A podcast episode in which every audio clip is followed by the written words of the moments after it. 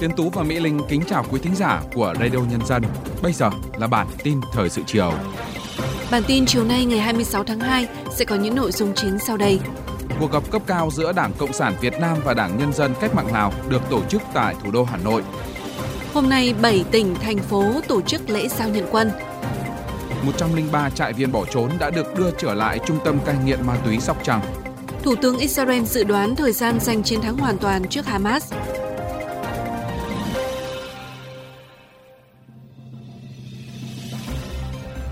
Sau đây là nội dung chi tiết. Hôm nay 26 tháng 2 tại thủ đô Hà Nội diễn ra cuộc gặp cấp cao giữa Đảng Cộng sản Việt Nam và Đảng Nhân dân Cách mạng Lào do Tổng Bí thư Nguyễn Phú Trọng và Tổng Bí thư Chủ tịch nước Lào Thông Luân Sĩ Du Lít đồng chủ trì. Đây là sự kiện quan trọng góp phần tăng cường và làm sâu sắc hơn nữa mối quan hệ hữu nghị vĩ đại, đoàn kết đặc biệt, hợp tác toàn diện giữa hai đảng, hai nhà nước và nhân dân hai nước Việt Nam Lào.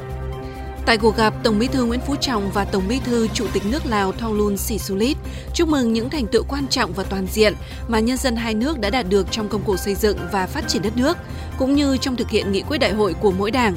Cảm ơn về sự ủng hộ, giúp đỡ, trí tình, trí nghĩa dành cho nhau trong thời gian qua. Hai bên nhấn mạnh truyền thống lịch sử gắn bó, giúp đỡ lẫn nhau, khẳng định quan hệ Việt Nam Lào là tài sản vô giá của hai dân tộc, là tất yếu khách quan, quy luật lịch sử và là nguồn sức mạnh to lớn nhất của hai đảng hai nước cần được phát huy truyền tiếp cho các thế hệ mai sau.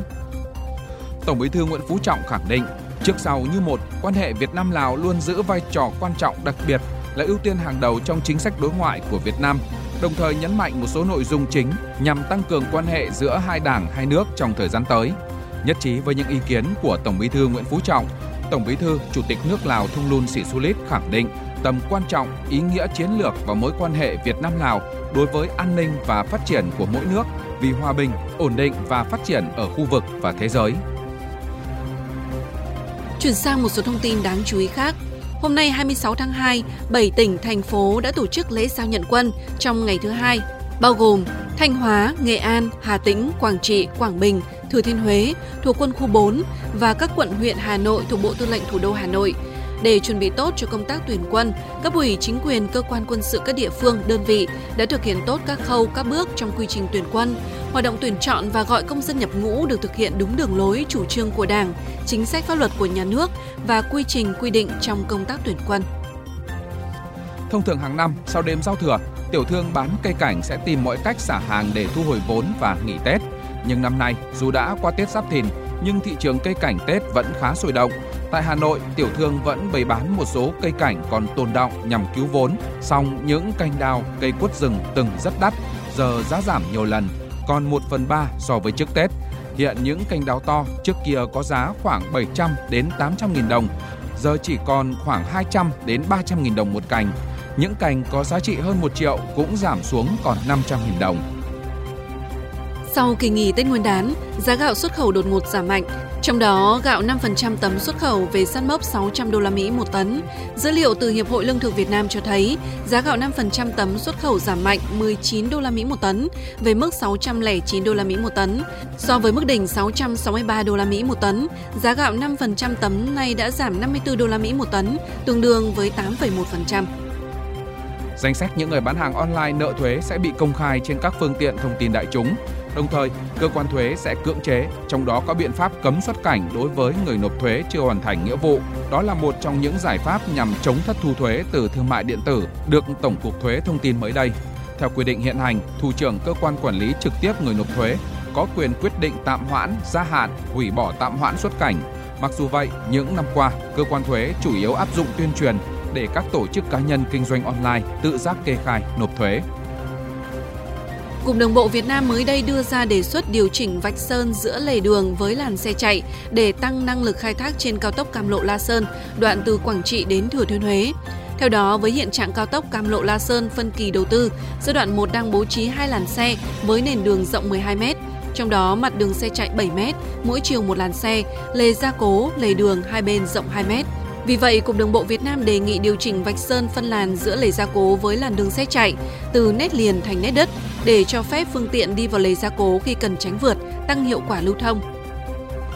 Liên quan đến vụ việc xảy ra ngày 24 tháng 2, hơn 190 người ở cơ sở cai nghiện ma túy Sóc Trăng đã khống chế bảo vệ, tràn ra cổng bỏ đi nhiều hướng trong khu vực gần hồ nước ngọt, phường 6, thành phố Sóc Trăng. Lãnh đạo cơ sở này cho biết, đến 11 giờ hôm nay 26 tháng 2, đã có 103 trại viên trong số gần 200 người trốn trại được các lực lượng chức năng, địa phương và gia đình các trại viên đưa trở về trại. Số còn lại đang tiếp tục được lực lượng chức năng tìm kiếm và vận động trở lại. Ngay sau khi sự việc xảy ra, Bí thư tỉnh ủy và Chủ tịch Ủy ban nhân dân tỉnh Sóc Trăng đã đi kiểm tra, nắm bắt thực tế tình hình và có chỉ đạo đưa ra biện pháp xử lý.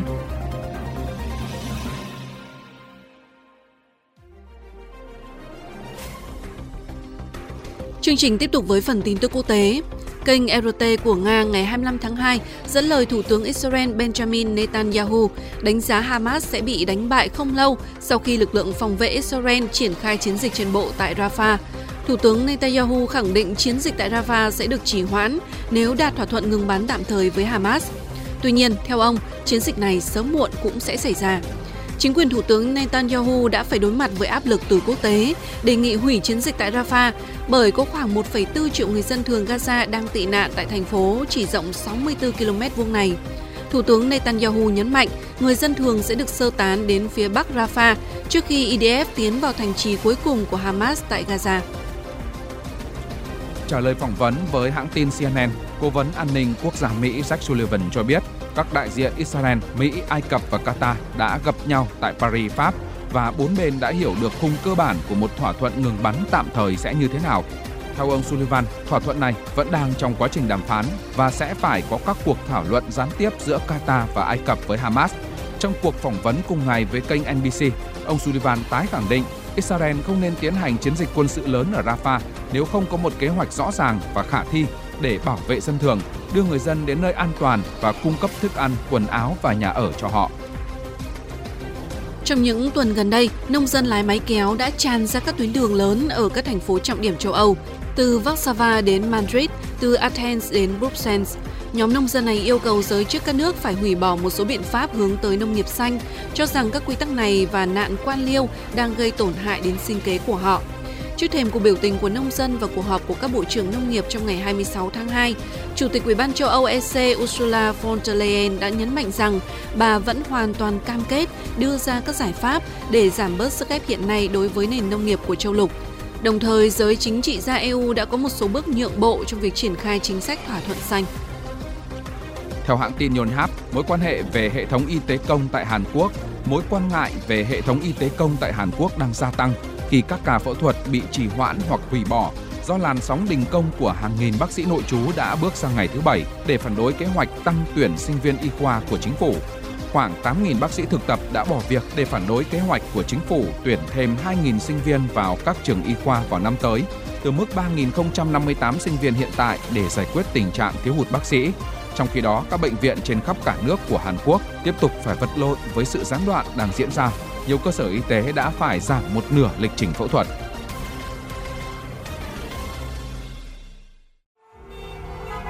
Giữa bộn bề công việc Giữa những áp lực của cuộc sống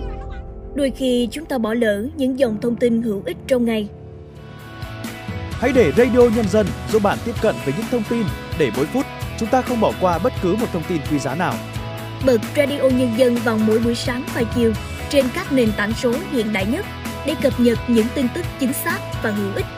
Radio, Radio Nhân dân, đồng, đồng hành cùng bạn, dù bạn ở đâu.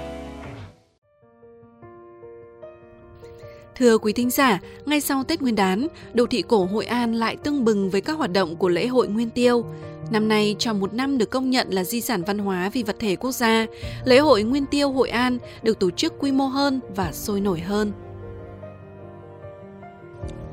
Lễ hội Nguyên Tiêu là một trong những lễ hội truyền thống và tín ngưỡng quan trọng nhất trong năm của cư dân Hội An, được tổ chức từ ngày 14 đến ngày 16 tháng Giêng. Đoàn múa Thiên Cẩu, Lân Sư, Rồng với chiêng trống náo nhiệt cùng đoàn rước hóa trang lộng lẫy làm khuấy động khắp các đường phố trong khu phố cổ và thu hút đông đảo người dân, du khách hòa mình vào không khí lễ hội.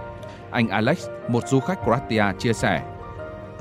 Tôi đến Hội An nhiều lần rồi, nhưng đây là lần đầu tiên trúng dịp Tết Nguyên Tiêu và thật khó tin là tôi có cơ hội được tận mắt chứng kiến và hòa mình vào các hoạt động văn hóa đặc sắc và rực rỡ như thế này, rất ấn tượng. Sự giao thoa đặc biệt giữa văn hóa bản địa và văn hóa các nước như Trung Hoa, Nhật Bản tạo nên những nét đặc trưng riêng cho lễ hội Nguyên Tiêu ở Hội An, đặc biệt là tại các di tích trong thành phố. Các đình làng tổ chức cúng cầu an, các hội quán thì tổ chức lễ tế tiền hiền. Trong đó, các điểm như Miếu Quan Công, Chùa Bà, Hội quán Phúc Kiến luôn tấp nập người đến dâng hương, cầu tài lộc, bình an trong năm mới. Ông Quảng Văn Quý, Phó Giám đốc Trung tâm Quản lý Bảo tồn Di sản Văn hóa Hội An, thành phố Hội An, tỉnh Quảng Nam cho biết, bên cạnh các nghi lễ mang tính tín ngưỡng tâm linh, cũng có rất nhiều hoạt động đậm nét văn hóa dân gian được tổ chức tại Hội An trong những ngày này, như diễn sướng tuồng, bài tròi, trình diễn nghề thủ công truyền thống, thư pháp, cờ làng, tô điểm thêm sắc màu cho không gian văn hóa đô thị di sản Hội An. Lễ hội Nguyên Tiêu ở Hội An không chỉ thể hiện tinh thần gắn kết sắc tộc, tôn giáo, tín ngưỡng trong cộng đồng mà đã trở thành một sản phẩm văn hóa du lịch độc đáo của Hội An dịp đầu xuân năm mới.